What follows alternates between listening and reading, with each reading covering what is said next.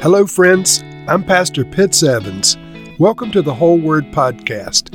Let's get right to the Word of God. We have a very brief psalm now, Psalm 11, concerning various aspects of David's trust in God. He kind of reflects on his trust in God throughout the course of the psalm. And so obviously, he's the author. There's never been any question about that. And this is generally believed to have been written during the period of time that Saul took David's wife, who was Saul's daughter, and gave her to another husband. You may recall that from the, the scriptures, but David went through this terrible period of time while fleeing from Saul that Saul took his daughter back and gave her to somebody else. So within the, the psalm itself, David makes a profession of his trust in the Lord but he continues to point out that things aren't going so well for him in this world. And I'm sure that you have experienced um, uh, things not going well in you in your life from time to time in this world. I've certainly experienced that. But David maintained his trust in the Lord, and and we should as well. So, reading now Psalm 11 for the director of music of David. In the Lord I take refuge. How then can you say to me, Flee like a bird to your mountain? For look, the wicked bend their bows. They set their arrows against the strings to shoot from the shadows at the upright heart. When the foundations are being destroyed, what can the righteous do? The Lord is in his holy temple. The Lord is on his heavenly throne. He observes everyone on earth his eyes examine them. The Lord examines the righteous, but the wicked, those who love violence, he hates with a passion.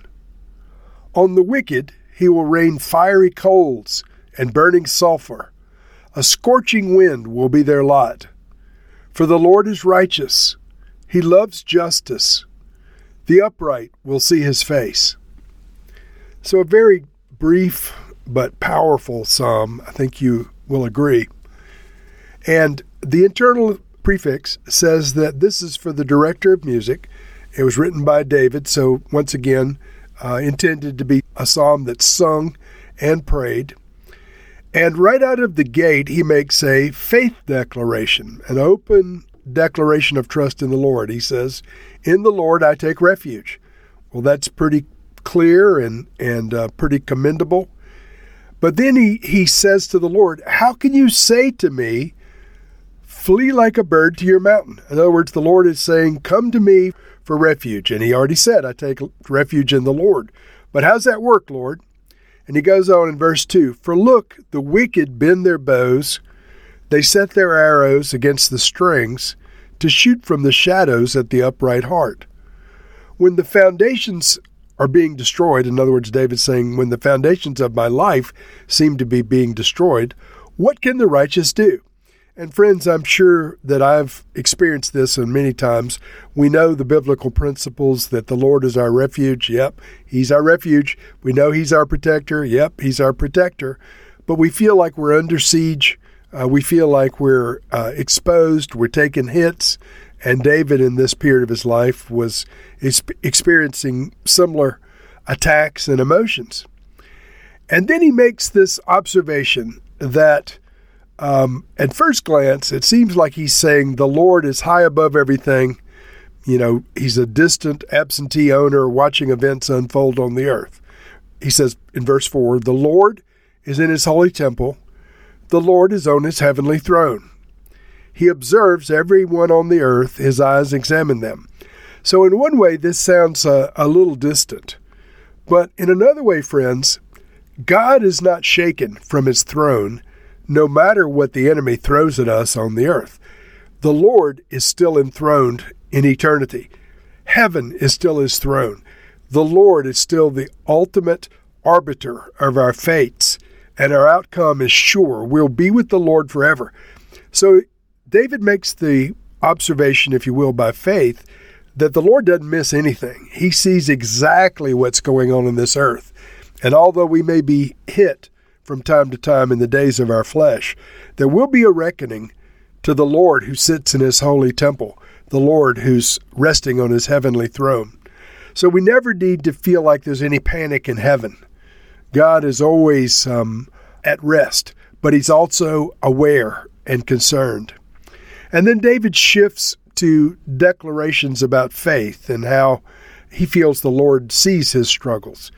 He says, The Lord examines the righteous, but the wicked, those who love violence, he hates with a passion.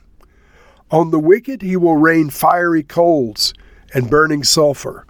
A scorching wind will be their lot. And so David's faith is that ultimately the wicked will experience God's judgment, just like the righteous will experience God's blessing. And then the righteousness and his confidence in God are upheld. In other words, the righteousness of God are affirmed, his confidence in God is upheld. And uh, David shares this as a closing thought For the Lord is righteous, he loves justice. The upright will see his face. And so David is telling us, friends, regardless of how things sometimes seem in turmoil here on the earth, regardless of what our enemies intend, we will ultimately see the Lord, and our righteousness will be rewarded. God's justice will win out. The, the wicked will pay a price. We don't have to fear or be concerned about that. Now, before I close in prayer, I want to read this psalm a second time in the King James Version. I like the language of this version. Um, I'll make one comment on the last verse uh, related to the difference in the two versions. But let me just read um, without the prefix Psalm 11 in the King James Version. In the Lord put I my trust. How say ye to my soul, Flee as a bird to your mountain? For lo, the wicked bend their bow, they make ready their arrow upon the string that they may privily shoot at the upright in heart. If the foundations be destroyed, what can the righteous do? The Lord is in his holy temple. The Lord's throne is in heaven. His eyes behold, his eyelids try the children of men. The Lord trieth the righteous, but the wicked and him that loveth violence his soul hateth. Upon the wicked he shall rain snares, fire, and brimstone, and a horrible tempest. This shall be the portion of their cup. For the righteous Lord loves righteousness, his countenance does uphold the upright. And once again, that last verse in the King James For the righteous Lord loves righteousness, his countenance does uphold the righteous. In the NIV, it says a, a little different. Um, uh, the Lord is righteous. He loves justice. The upright will see his, his face. So I love the language of, of both of these. But ultimately, the content is this David expresses his trust in the Lord. He expresses the fact that he seems to be continuing to have trouble, but he ultimately believes that the Lord will be just and that in the fullness of time, friends, we will all stand before the Lord and say, Lord, you've been more than just, you've been more than fair. You have indeed defended us, you protected us, you've sustained us, and we're grateful. So, Lord, we too trust you, like David. We do believe that you are upright in all of your dealings with each of us. Lord, as your children, we say to you, You are our refuge. And Lord, sometimes it doesn't seem like we're being protected from the things of this world. But Lord, nevertheless, you are our refuge. You're the one that we depend on. You're our shield, our defender. Lord, protect us against the violent. Protect us against the wicked. Lord, examine us and examine those who seemingly oppose us. Correct us where we're wrong and correct those who oppose us in their errors and their wickedness. We pray all of this, Lord, in Jesus' name. Amen.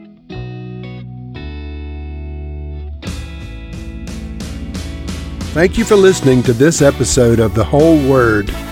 It was brought to you by Whole Word Fellowship and the Northern Virginia House of Prayer. If you were encouraged, please share our podcast with your friends. We'd also appreciate it if you'd hit subscribe in your favorite podcast app and take a few moments to write a review. If you'd like more information on our church and our ministry, you can go to wholeword.net or wholewordpodcast.com for more information. Thank you again, and may the Lord Jesus bless you today and always.